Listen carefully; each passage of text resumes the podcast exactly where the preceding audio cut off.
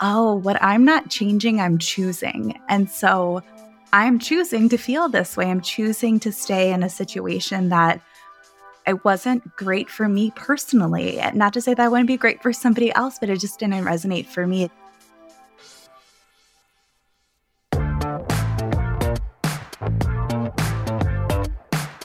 Hello and welcome to the BBXX podcast. Let's get intimate. I'm your host, Sasha Laurie, and I'm here to bring you content, conversations, insights, perspectives, and lessons learned that will bring you closer to a deeper appreciation for and relationship with yourself.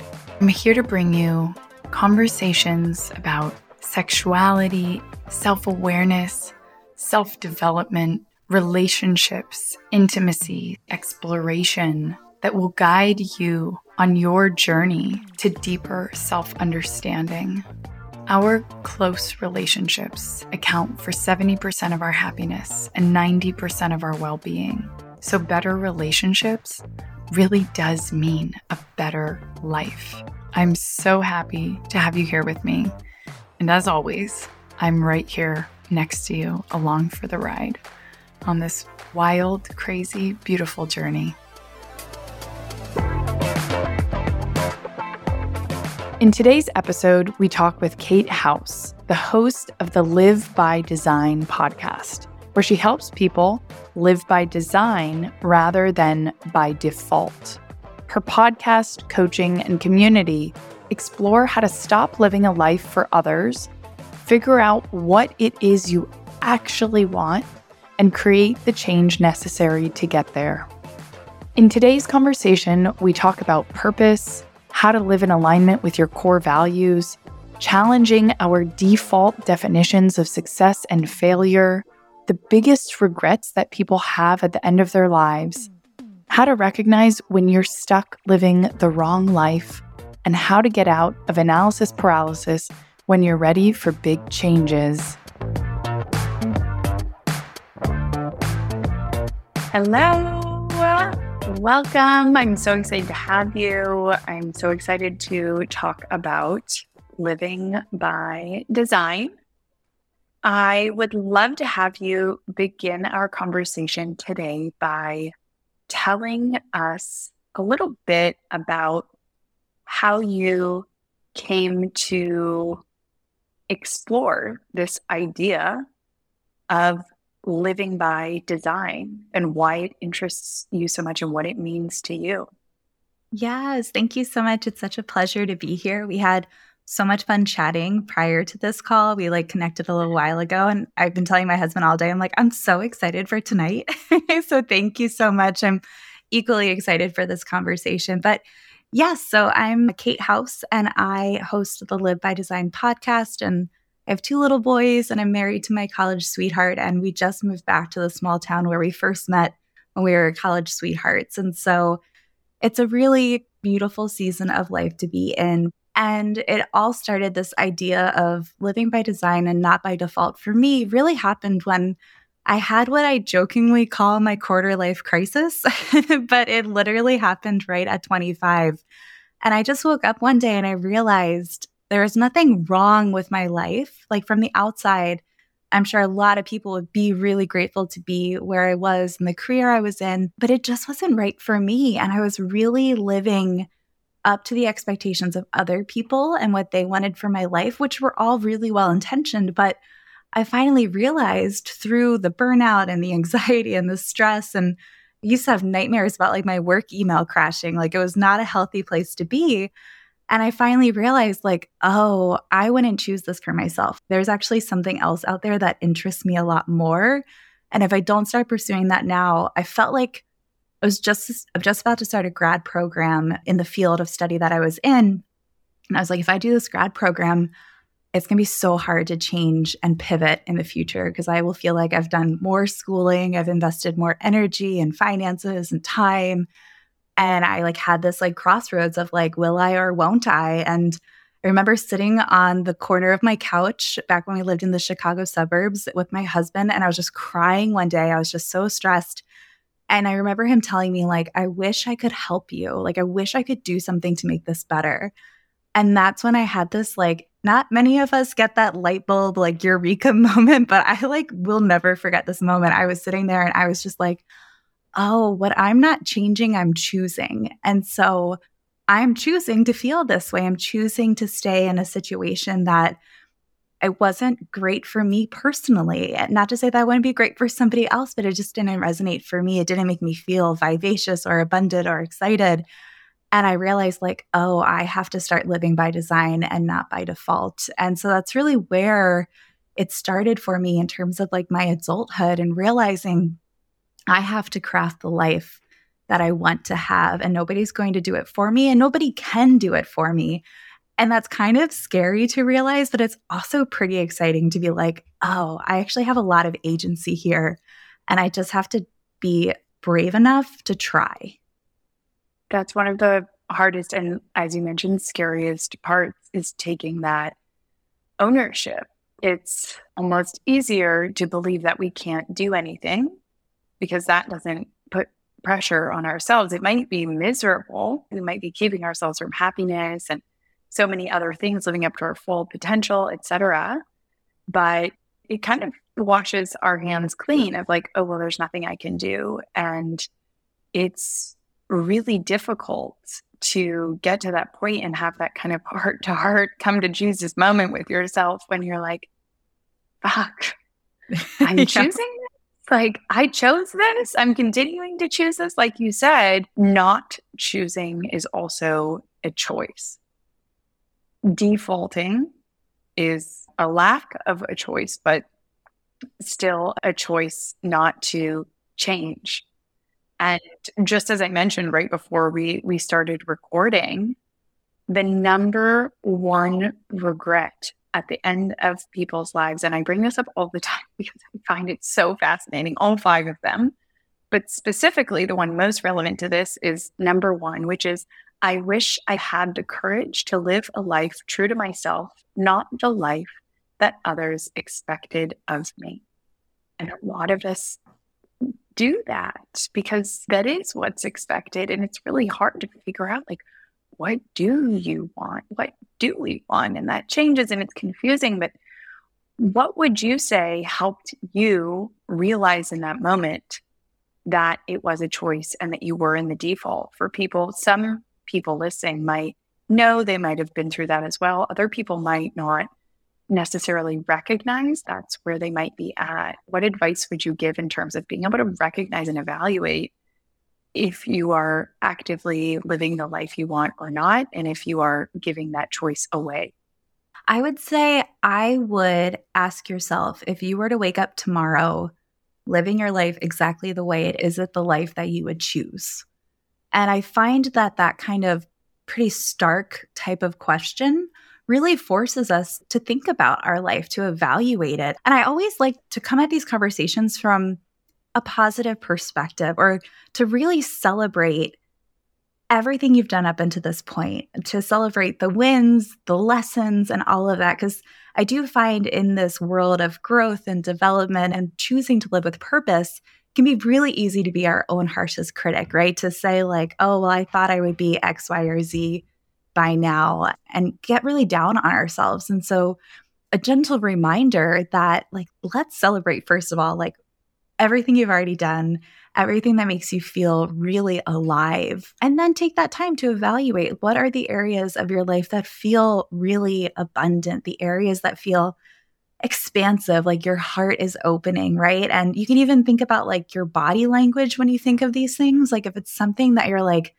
oh, it just doesn't feel in alignment for you, like your shoulders typically hunch forward, you kind of curl in on yourself, you have this physical reaction. And so I would start to think through that. And for me personally, I did like a pretty big 180. I went from working a traditional nine to five to becoming a yoga teacher and managing a studio. And I loved it. And it was so full of personal sense of purpose for me. But I'm actually a very firm believer that if you can kind of make this course correction or really just get back in alignment with yourself and your core values and what lights you up that you then don't have to do what I did. You don't have to like wildly change your life.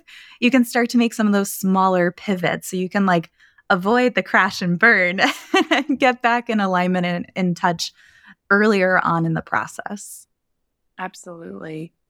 I went through a phase of burnout a couple of years ago and hit that wall, right? When we allow ourselves to take it that far. And of course, sometimes we're not knowingly doing it. But I love the example you gave of body language because subconsciously, our body knows there's something wrong, right? There's anxiety. There are all these signs. We're just not putting the mental labels on them or not choosing to believe that we can do something about it. And I remember having certain thoughts and being like, I just wish I could get on a plane and the plane wouldn't land. I would just fly around for days or weeks and no one could get a hold of me.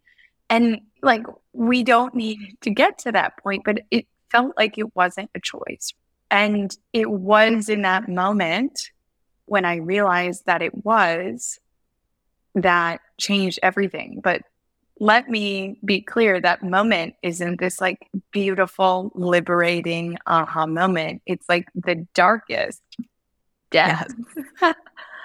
and like the most tragic part of the process. And it's only when you accept that part and that realization and then lean into making the choice that afterwards you can begin to like climb out of that little deep dark hole and like burn things to the ground and then like rise up like a phoenix after and redesign things. But ideally, people wouldn't have to get to that point. But what was at the root of my burnout? And as I now do corporate talks about burnout, a lot of what I talk about is how living out of alignment with our values is one of the biggest causes of burnout. And a lot of times, the antidote to burnout, it's not always about what we're doing. Oftentimes, yes, we're doing too much of something, but a lot of times it's what we're not getting enough of joy, inspiration, connection, the things that are aligned with our values. And those can be the antidote. And so, one, when those are out of balance, and two, when we're living out of alignment with our values. Yes. Oh, that's so beautiful. How would you give people? I think we talk about our values a lot, right? But I'm not sure how often we actually sit down to think about, like, what are my values? Am I living out of alignment or not? What are your thoughts? What advice would you give? How much thought have you given to what your values are and how to live more deeply in alignment with them? Yes. Oh, it's a beautiful question. I could talk about core values all day. I just dropped a podcast episode on it. I talk about it in my group coaching program and in my masterclass a lot because I actually think that they are so foundational to choosing to live with purpose, to choosing to live in alignment.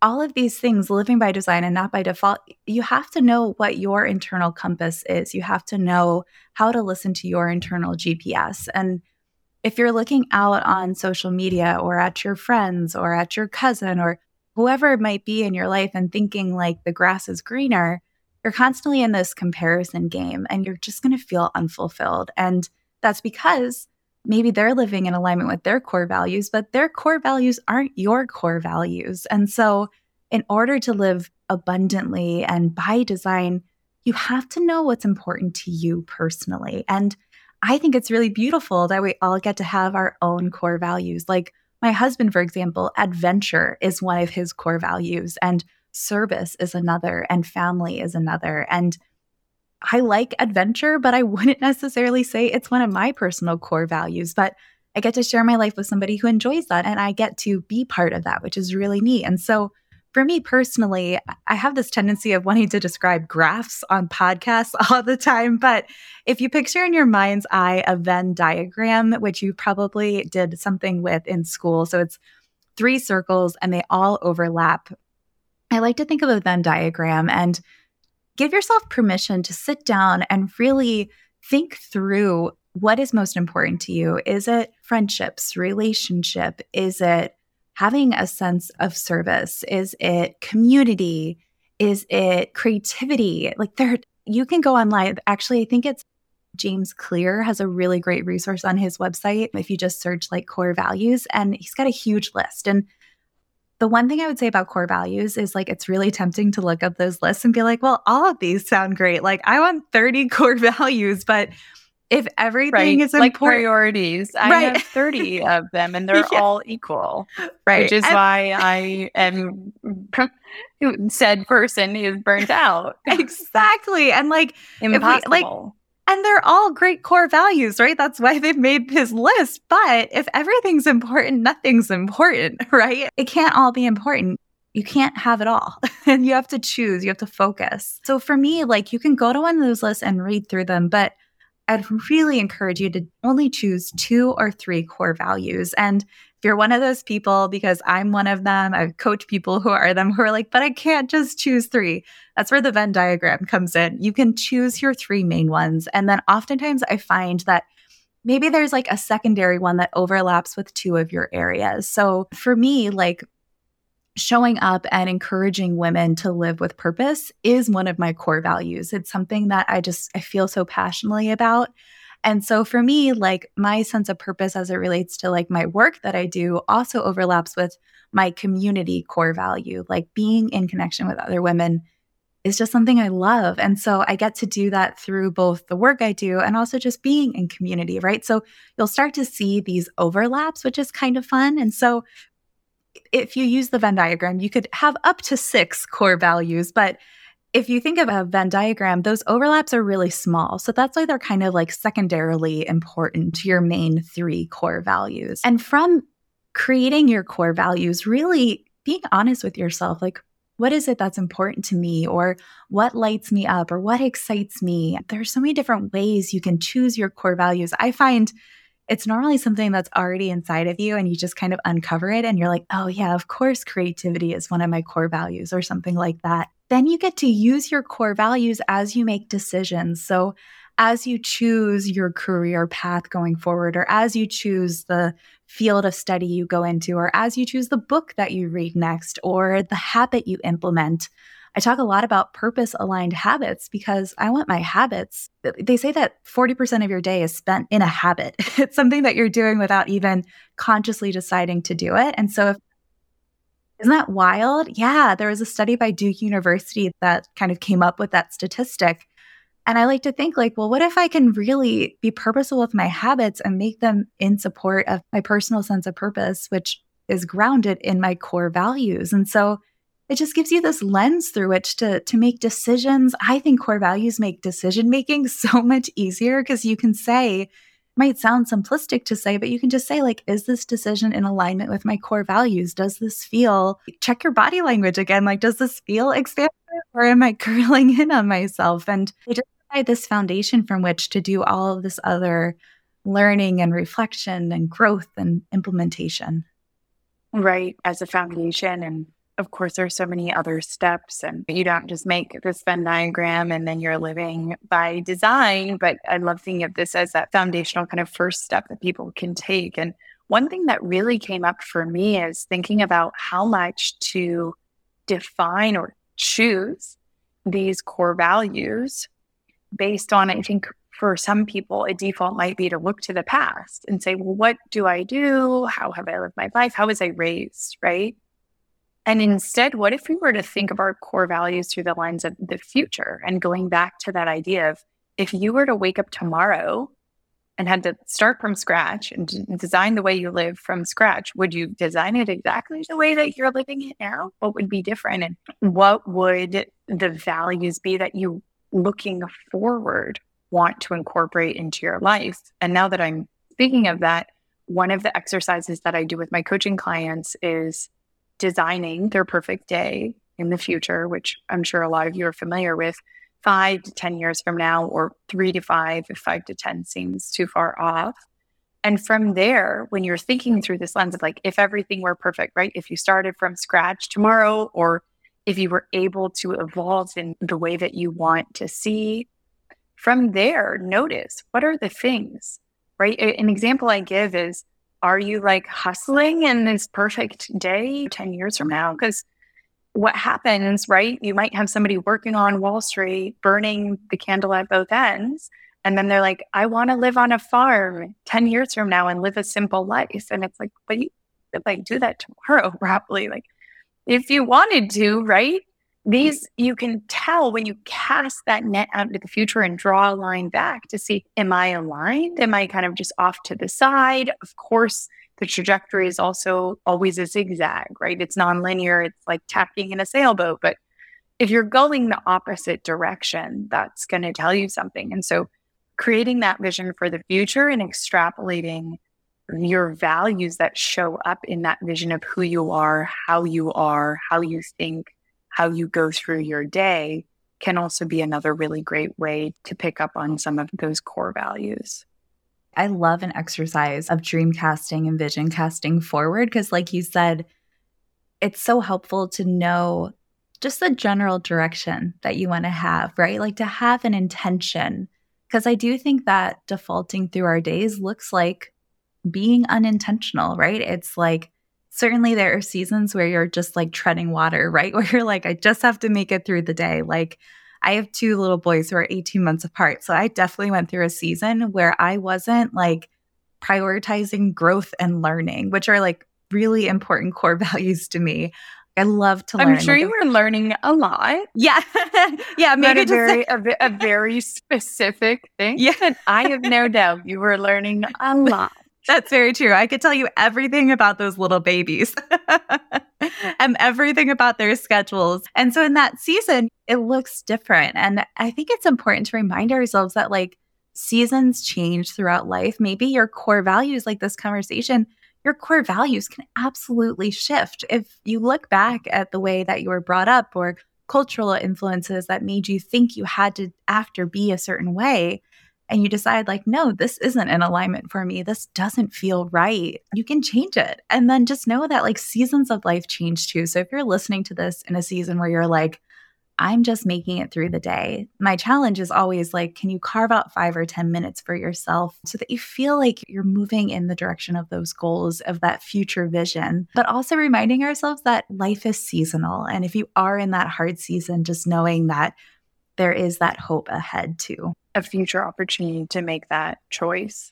So, in terms of helping people recognize, again, if this is them and defaulting throughout the day, again, of course, we can't be like perfect and always be intentional in every moment. But what are some of the things that you use to guide yourself on a day to day or week to week or seasonal in seasonal circumstances to remind yourself if you are defaulting or not, how much you're choosing or not?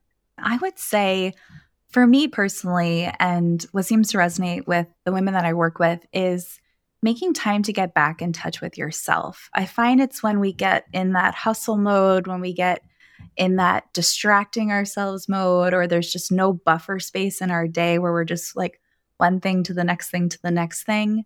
We get so busy in our day that our view gets really myopic. Like we just get tunnel vision on the next hour or the next couple of hours. And we forget to have that broader perspective. And so, having opportunities to check back in with yourself, and by check back in with yourself, I mean, maybe you have a checklist. I don't know.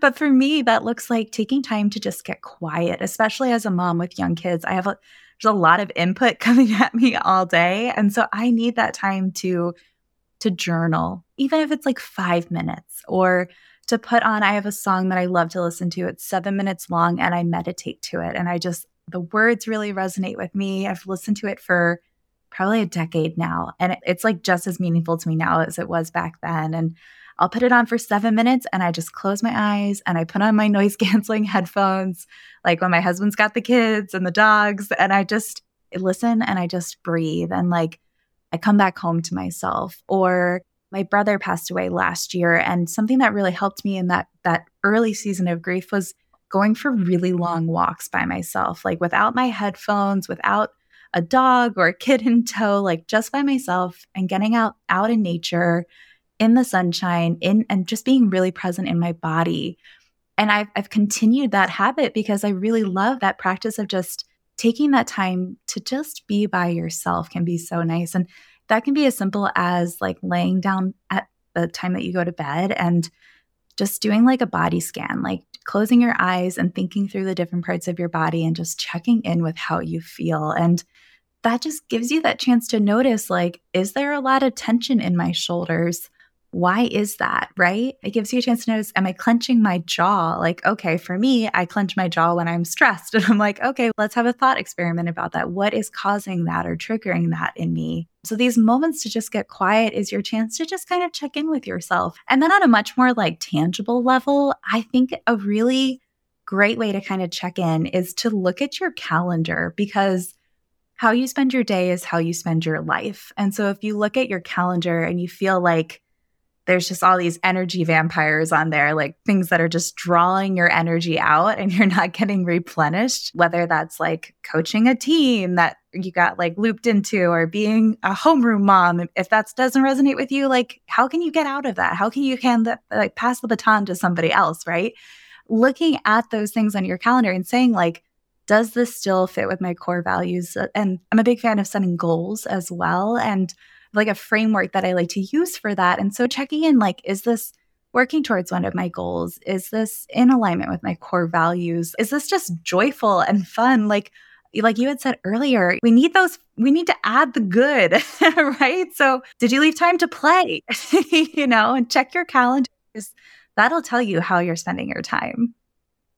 Right. Play is so important. And I think, particularly in adulthood, something that sometimes the more difficult it feels or the less practical something feels, the more we could actually benefit from it.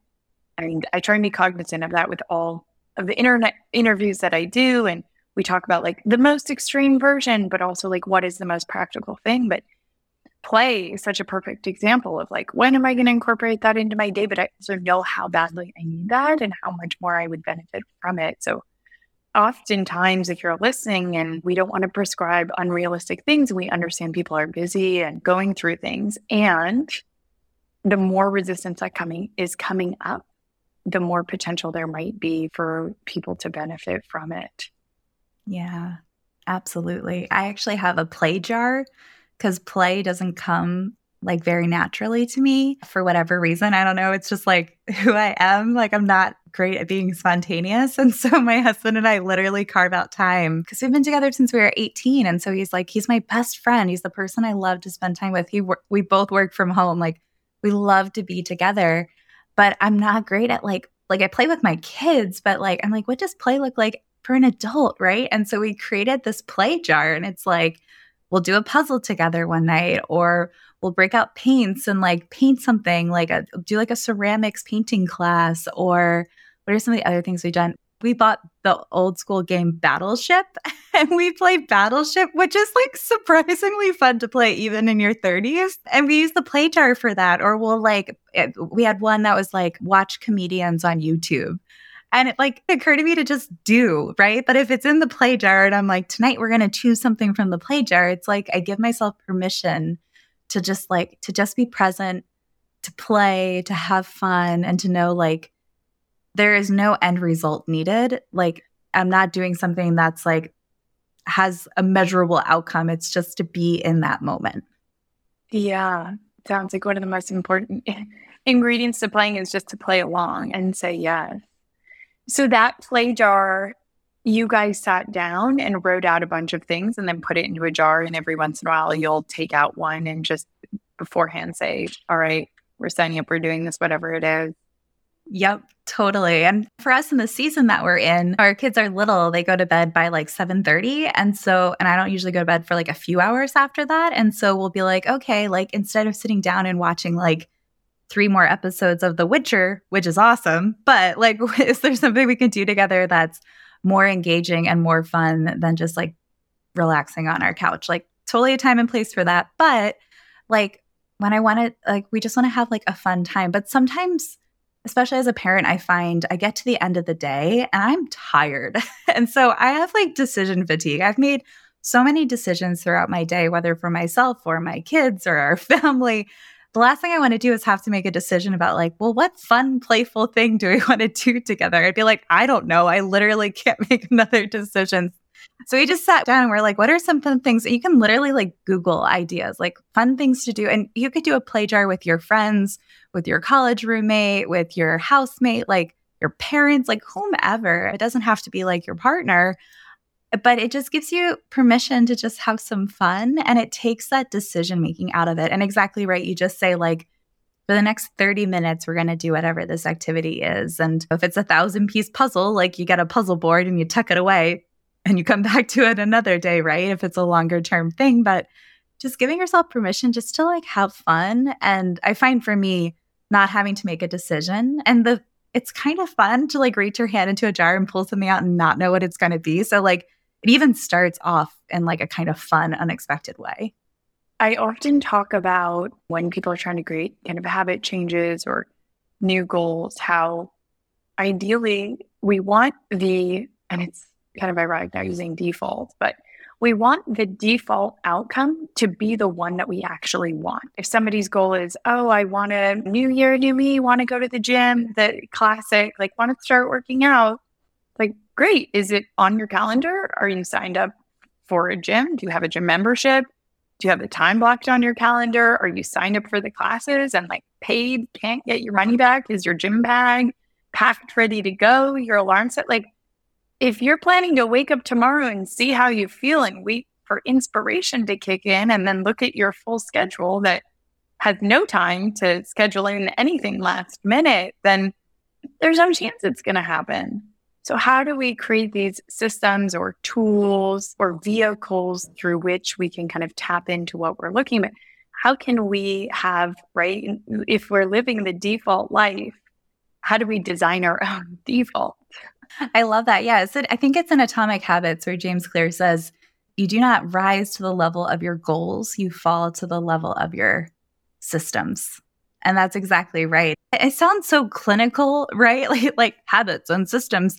But like, how can we set ourselves up for success? I like to think about it as like when I'm in a moment, like I wake up early. That's when I get my work done because I'm a stay at home mom too. And so I do my work in the morning. And so I, I have to be really purposeful with that. So I wake up at 5:30 and at night I have to say like, okay, current Kate would love to stay up another hour and just enjoy some quiet time or or whatever.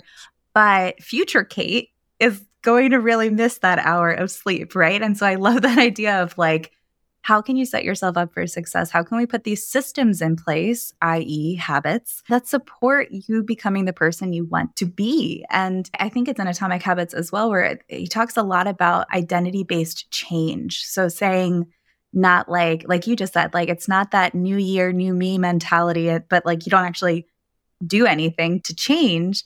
It's about thinking about, like, well, who is it in that five year vision that I see myself being? And what does that person do on a daily basis? And what what helped grow them to that point? So how can i start to identify as like for me for example here's a really simple example. I love to garden. And so we just moved to the country. I've got like the biggest garden i've ever had in my life. Do i know a lot about gardening? Well no actually. I don't. But my identity based behavior is i'm a gardener and so what do i do i watch YouTube videos about how to start your garden.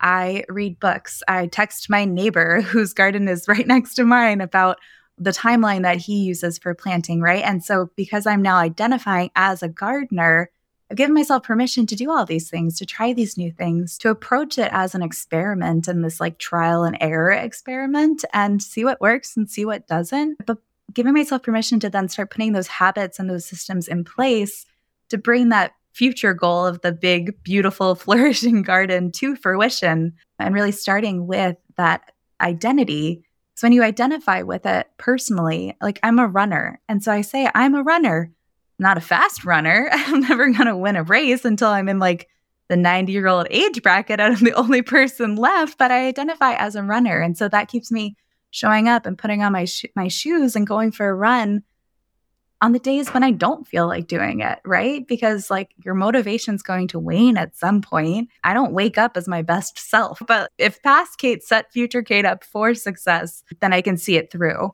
Exactly. If you have that system in place, right? Because even elite athletes, I remember training as a swimmer, which is one of the most evil forms of torture in terms of sports in the earliest in the morning and your alarm goes off at 4:45 you're not like, can't wait to get up. I'm ready. Let's go kill myself in the pool and train so hard, like for three hours. Mm, that's not how it works, right? But you have the habit, you've built it up. And even now, right? the alarm goes off, you might not be like jumping out of bed. But once you get to the point where you've built the momentum, you start seeing improvement, you get stronger, you get faster, you get halfway through your workout, you get a hit of endorphins, and there's nowhere else you'd rather be, right? You get to that kind of tipping point where you start to feel the momentum building from these things. And so, what I'm hearing is creating kind of more granular changes of like systems and habits and redefining the default, and also tools for the bigger picture to am I aligned? Am I like creating that inner compass to tell me when things are off? Have I identified those core values? But really focusing kind of on the grounded, granular level, but also the big picture. And at, like you said, seasons of life, people might be able to focus on both one or the other, but figuring out what works best for you for where you are right now, no matter how small because the smallest changes often lead to the biggest results later.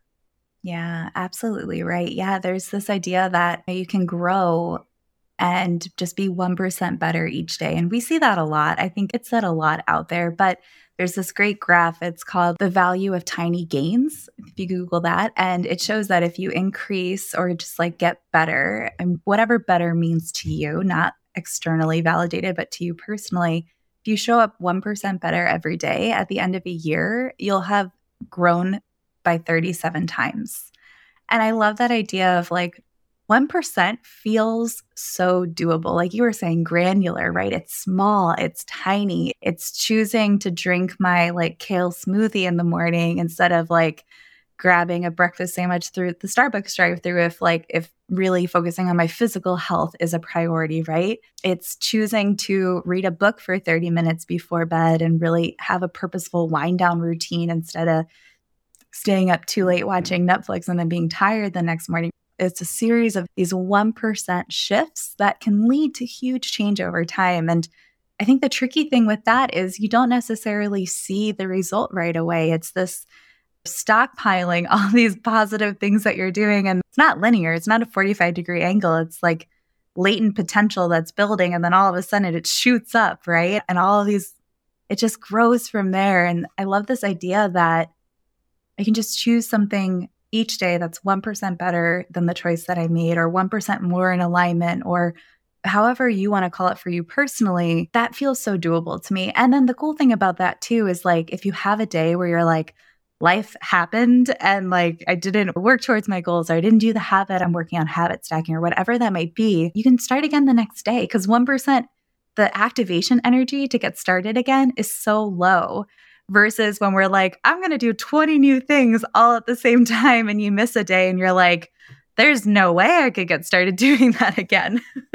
I could go on and on about that and goal setting and New Year's resolutions. I one thing I tell people is that and again, just going to the gym and sports and fitness, it's always the, a, a, really easy example. that gets the point across so well. And so the classic is somebody decides, okay, I want to go, I want to work out six times a week. And it's like, okay, well, if you haven't worked out for a couple of years, why are we choosing six times a week, but people don't want to set small goals because they feel silly when in fact small goals are the things that make us most likely to get to the big goals. Instead of trying to jump to the top of the ladder, which is like 80 feet high and skip all the rungs of the ladder on the way, you're never going to jump 80 feet.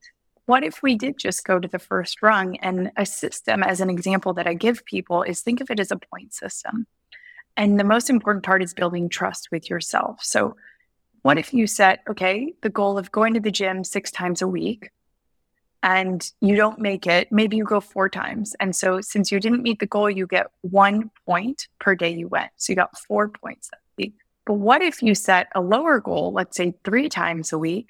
But if you complete the goal, you get double points for each. So you'd actually get six points. So that is actually more valuable because your ability to go three times makes it more likely that eventually you'll go six. And just like you said, when we set the goal and we don't achieve it, we're breaking trust every day. What's the difference if I say, oh, well, today I couldn't go? What's the difference tomorrow or the next day? Where's the line? And then we slip, we get frustrated, and we throw in the towel. And so the irony is the more ambitious that we try and get with certain things, the less likely we are to achieve that. And so focusing on building that trust with ourselves. And that's what will build the momentum and get us to the tipping point where it stops feeling like an uphill battle and starts feeling like a habit starts feeling easier, starts leading to that compound growth. I talk about compound growth a lot too. And in fact, if we think of 1% a day, like that's huge, even if it's 0.01% a day, right? 0.1%. If you gave somebody your money to invest and you got 1% back on your investment every day, your returns in one year, like that's absurd. If people get 15% returns in a year on their investments, they're happy. And so that's how small these things can be, but they really do compound over time. One thing I love to refer to is sometimes I talk about redwood goals, which might take like 50 years to build something and they last forever. But then there's bam- bamboo development, like your personal development as bamboo, which you have to plant and water. And for three to five years, you might not see anything. You might not break ground, nothing. But when it finally starts growing, bamboo can grow up to 20 feet in a day. So that's what you're building towards. But the smallest, tiniest things and that consistency are going to be the big difference. That's such a powerful visual. I love that. I wrote it down because I'm like, I You're need bamboo. to remember this. Yeah. You are bamboo. Everyone who's listening, you are bamboo.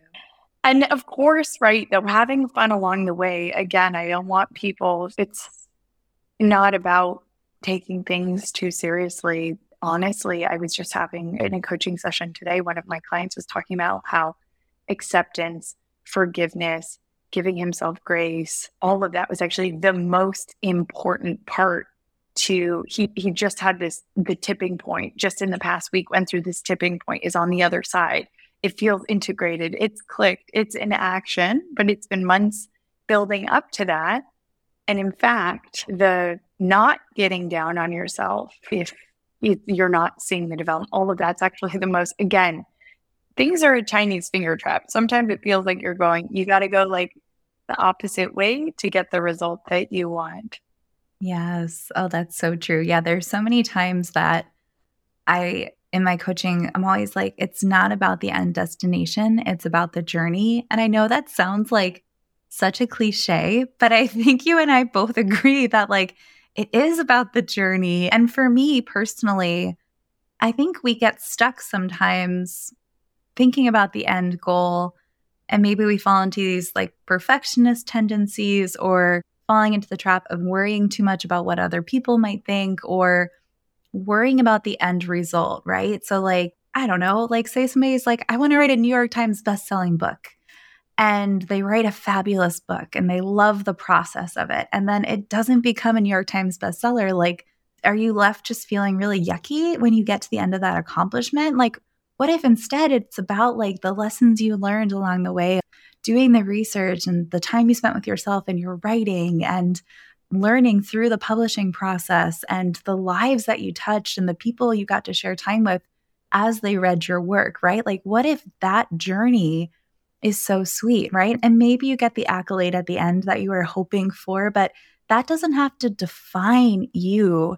Like that whole process can be a success if you decide what success means to you personally. And so often I think we we look for this external validation, right? We look for the TED Talk or we look for the next degree or we look for the certificate or whatever it might be and there's nothing wrong with those things.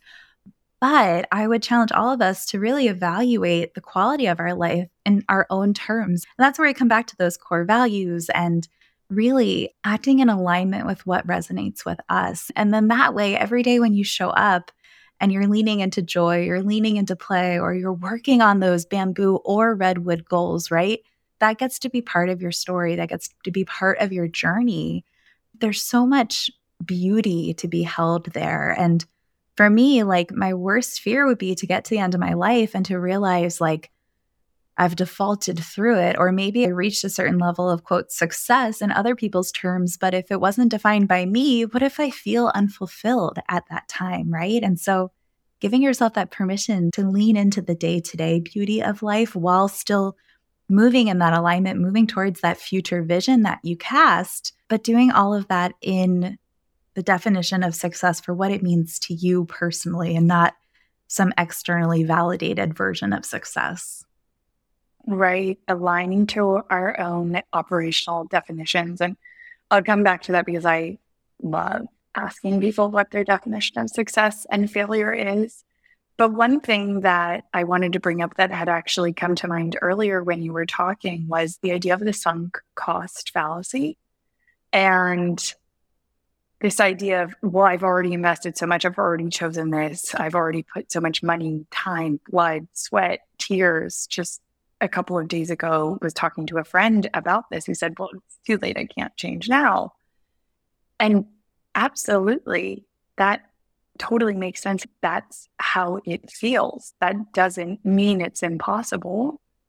And we look historically backed everything that's been invested again instead of looking forward and saying okay well how much more will be sunk into that if i'm not fulfilled if i'm not happy? And thinking of this instead of the past like blurring our future thinking almost as a line where again if you woke up tomorrow would you decide the same? And that's not to say okay maybe there would be time energy things invested that you can't get back but it's also to say that so many of the lessons you've learned and who you've become and the experiences you've had and the knowledge and everything you've gained that's you can't lose that. You already have that, and that will go with you no matter what you choose to do next. And in fact, so many people I know who have had huge successes, they would not have been possible were it not for what they had previously thought were huge failures. And we almost think of success and failure as fixed and like it moves back in time with the failure just as stagnantly frozen in the past. And it's like, actually, what we do with what we learned, who we became, sometimes those previous things all of a sudden have to be considered successes if they were the building block of this current success that we're, we've just had. So I love thinking about success, failure, challenging their fluidity and how they build off of each other and when is necessary for the other. But I also invite people to think of what their own definitions are. And it, actually, success is the most common example I use for operational definitions, right? Of we could be talking about, oh, who's the most successful person? One person might refer to the person they know making more money than anyone else. The other person might refer to somebody as a digital nomad, traveling the world and building their own company, their own vision, whatever it is. So, how can we, part of living by design, it sounds like, is designing our own definitions for these often defaulted terms. Yeah, absolutely. And I think so much of it for me personally is I'm like very much a recovering perfectionist. I was totally that student. I have a memory from like third grade of getting a 98% on a test and being so hard on myself for the one question I got wrong on a 50 question test, right? And so instead of thinking about the 49 questions I got correct, I was like fixated on that one question. And I carried that with me for so long.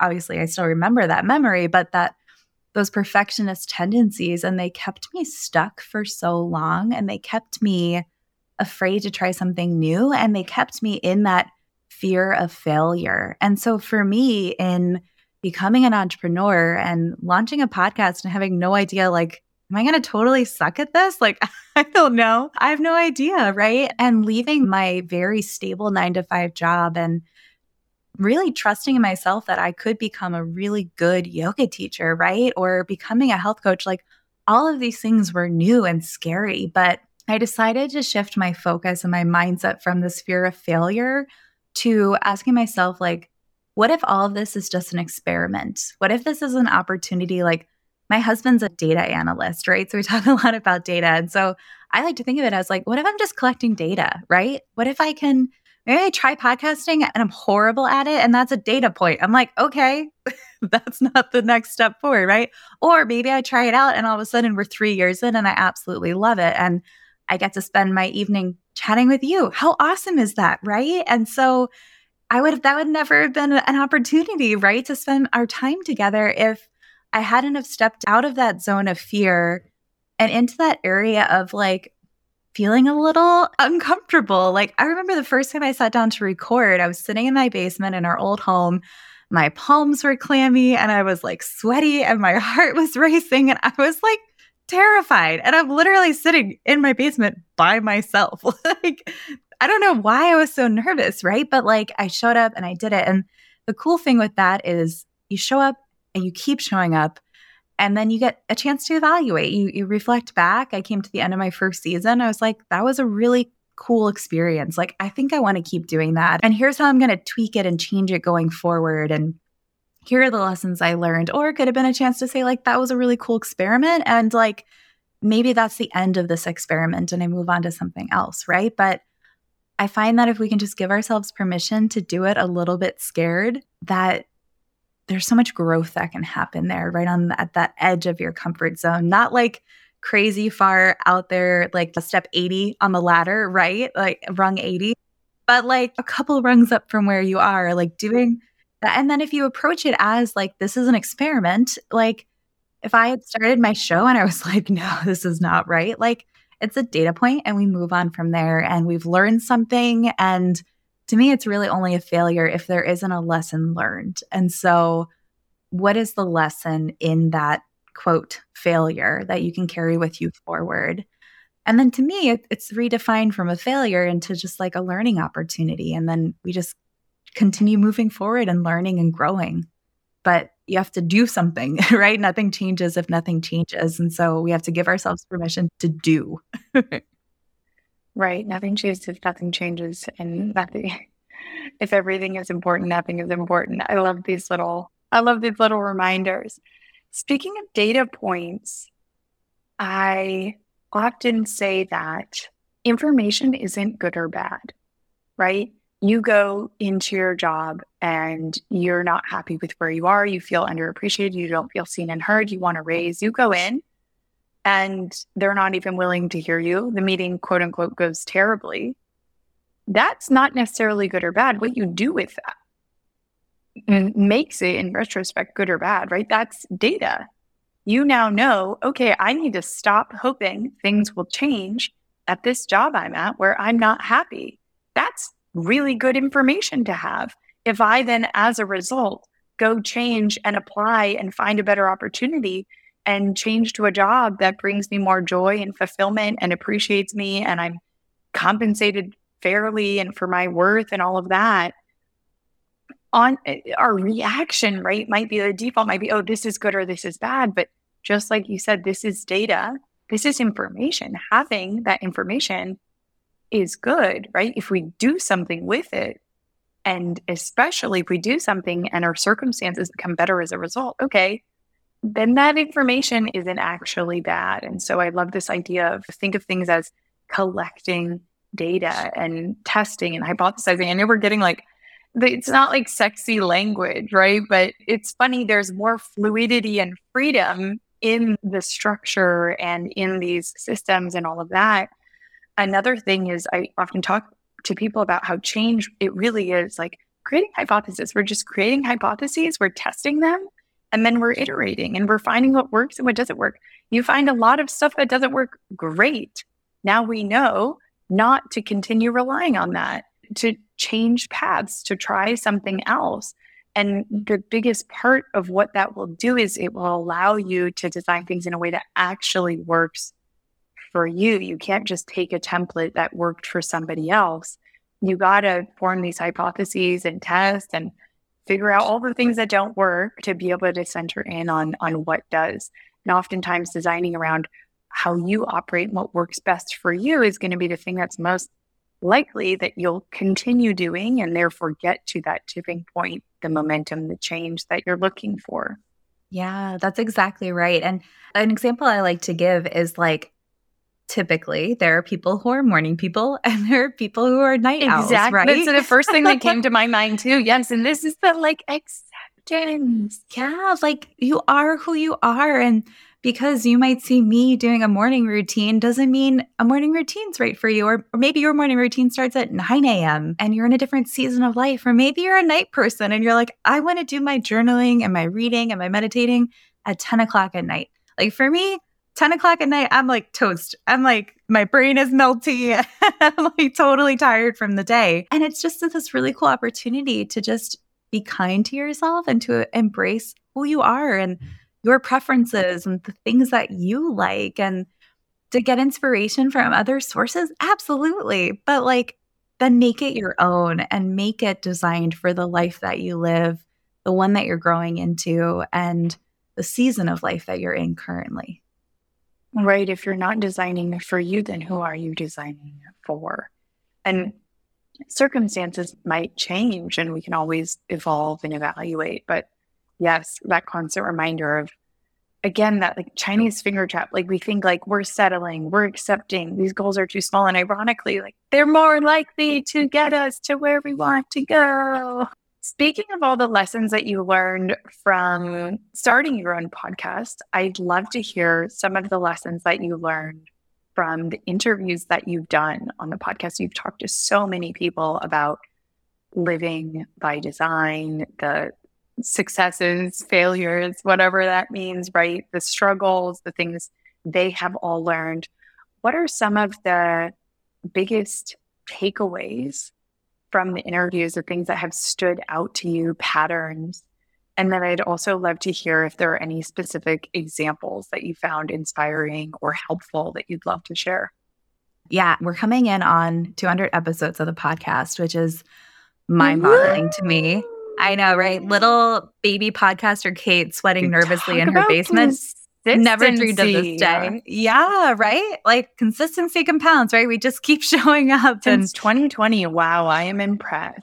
Yeah, just slowly but surely. I started over nap times when my kids were really little. When I started the show, I think my youngest was a year and my oldest was two and a half. And so a little bit at a time. But yeah, in that time, I, I've just been so grateful for the opportunity to, to connect with other women just like you, right? And so I always knew I was so excited to connect with the listening audience and to link arms with women who feel stuck and overwhelmed and need to figure out like how to move forward because that's where I was stuck for so long and I'm like if I can save you 50% of the time it took me to figure this out like that would be such a win. And then the thing that surprised me about being a podcaster was the friendships that developed with the other women I got to talk to on the show. Like that was I didn't anticipate that because I started with interviewing my friends and family and friends of friends. And now, you know, you and I didn't know each other except because of this cool podcasting world we get to be part of and we choose to be part of. And that's been like one of the coolest things that surprised me about podcasting. So, yeah, I've done so many different interviews. And some of the things, the themes that I see come up time and time again is first of all, that nobody can make the change for you. So, like we were saying, like the gym example is just so easy, but like, but it resonates, right? Like, nobody can go walk that mile for you on your treadmill. Nobody can do the yoga class or the strength training workout. Like, you have to show up and do it for yourself. And so, this idea of taking ownership of your life and seeing that not as something that's daunting or scary, but something that's maybe kind of exciting. Like, you get to choose how you spend your time and choose to do it in a way that feels important to you. So that's something that's come up time and time again is just that you get to make these decisions and can really start to lean into that and lean into the excitement that comes with that. Something that I hear a lot from my guests as well is that so many of us share because of the experiences that we've gone through. So, so many women that just have a heart for others. So, like you share your story of burnout, and it gives a listener, it makes them feel seen and that you're holding space for them and acknowledging that this happens and here's what helped, right? And so many of the women who come on my show, whether they've also gone through burnout or they've been on a health journey or they've changed their mindset or they've become a coach or whatever that might be, they've become a mentor. It comes from having these moments that feel challenging, these moments where we really do find ourselves, like you were saying, like that aha moment isn't beautiful. It's like for me, it was tear street and mascara was everywhere, right? And I'm like sniffling and realizing, like, oh my gosh, something has to change because I can't keep doing this. And so it's all these incredible women who've had that moment and then decided, like, enough is enough. And I'm going to start taking ownership and start making changes and shifts for the better. And then I really think like the final thing that I've seen just time and time again is this idea of, and we were talking about this earlier. I swear this wasn't planned, but these small shifts over time. So signing up for that one grad course or taking the yoga teacher certification or showing up and going for a walk every single day to prove to yourself that you can and you build that self confidence and that self trust, right? It's this idea of small steps leading to great change over time. And this idea of, I like to call it like the lowest barrier to entry, like giving yourself permission to start small, like you were saying earlier, even. And these women who have built these beautiful careers and have these podcasts that touch thousands of people. And they all started with just this heart and this desire to love and serve others well. And they just kept showing up, right? They kept doing those little things that accumulated and grew over time. And so when I talk to these women, it's so encouraging because I'm like, I'm also a mom just sitting in her basement recording podcast episodes, right? And this idea that one one session sitting down and recording together, like I'm getting to learn from you in real time as we have this conversation, which is just so cool to me. And it, and then tomorrow it looks like showing up and working on my coaching program, right? Like there are all these different ways you just keep showing up and it c- compounds over time. And so I think those are the biggest lessons I've learned from these women is just to like is to believe in yourself, to to set goals that like give you some butterflies and like make your hands a little clammy or like I don't know if I can do this, but I'm going to try. And then to get those systems in place that really support giving it its best shot to coming to fruition. Awesome. Awesome. Any other words of wisdom, advice practical things to implement, big or simple, that you'd like to offer as we wrap things up? Oh, that's beautiful. I think my word of advice, or just like something to leave you with, would be in this whole journey of connecting with your sense of purpose or getting in alignment or identifying your core values to first give yourself credit for all the awesomeness that you have already experienced and achieved in your life to really celebrate who you are and the things you love about yourself and to come at it from this place of appreciation and self-love. And then to give yourself permission to like let go of all the shoulds all the things that people say you should want to do or you should like or whatever and give yourself permission to kind of dream big, whether that's journaling or having a conversation with somebody or like a brainstorming session. Give yourself permission to do that vision casting three, five, ten years out. And don't limit yourself. And if you feel lost about where to start, go back to what you loved when you were a kid. Oftentimes, the things we loved when we were young are the things that bring back that sense of play or excitement. Like, did you love drawing? Did you love horseback riding? Did you love dancing? Go back to those things and just tap back into that fun, playful, maybe creative energy and just see what that starts to unlock for you. Actually, one of the, it was a couple months before kind of my experience with burnout came to uh, imploded on itself. But in the months leading up to that, I had a huge aha moment that had to do with an exercise thinking about when I was a child and like it was just to choose a moment that you remembered when you were happy or like what brought you joy. But it was this realization of like when I was just in a state of play or doing a certain activity, it was jumping off the diving board, but like repeatedly for like hours on end. You again, and like time didn't exist. And I had this realization through that exercise that I was giving my time to other people. That if I didn't protect it, no one would. And time, therefore, energy, right? Which is even mm-hmm. more, even bigger. And that was actually the moment when I realized it was a choice. So there you go, full circle. And another one of the biggest realizations that I had through that entire kind of experience that I went through with burnout and all of that was that the only thing harder than pushing through is pushing pause. Because pause is where you actually look up, you get off the hamster wheel and you question why you've been doing things. And you realize there might be another way. You realize it might be a choice. You question the status quo. It invites in doubt, fear, right? And so sometimes actually pushing pause can be even harder, much harder than just pushing through. Well, thank you so much for joining me today to have this conversation about living by design and saying no to the default life, avoiding having that number one regret at the end of life, some of the granular, practical things you can do maybe on a daily, weekly basis, and some of the bigger picture things you can do in terms of getting clear on your values, your vision for where you want to be. And above all, doing it in the way that works best for you, coming up with your own definitions, cultivating and coming and getting attuned with your own inner compass to guide you, to read the signs, to get to know yourself, and doing it on your own terms in the way that works best for you, whatever that looks like. However, that means designing things. So, thank you again. And so excited to continue the chat and to also continue the chat on your podcast.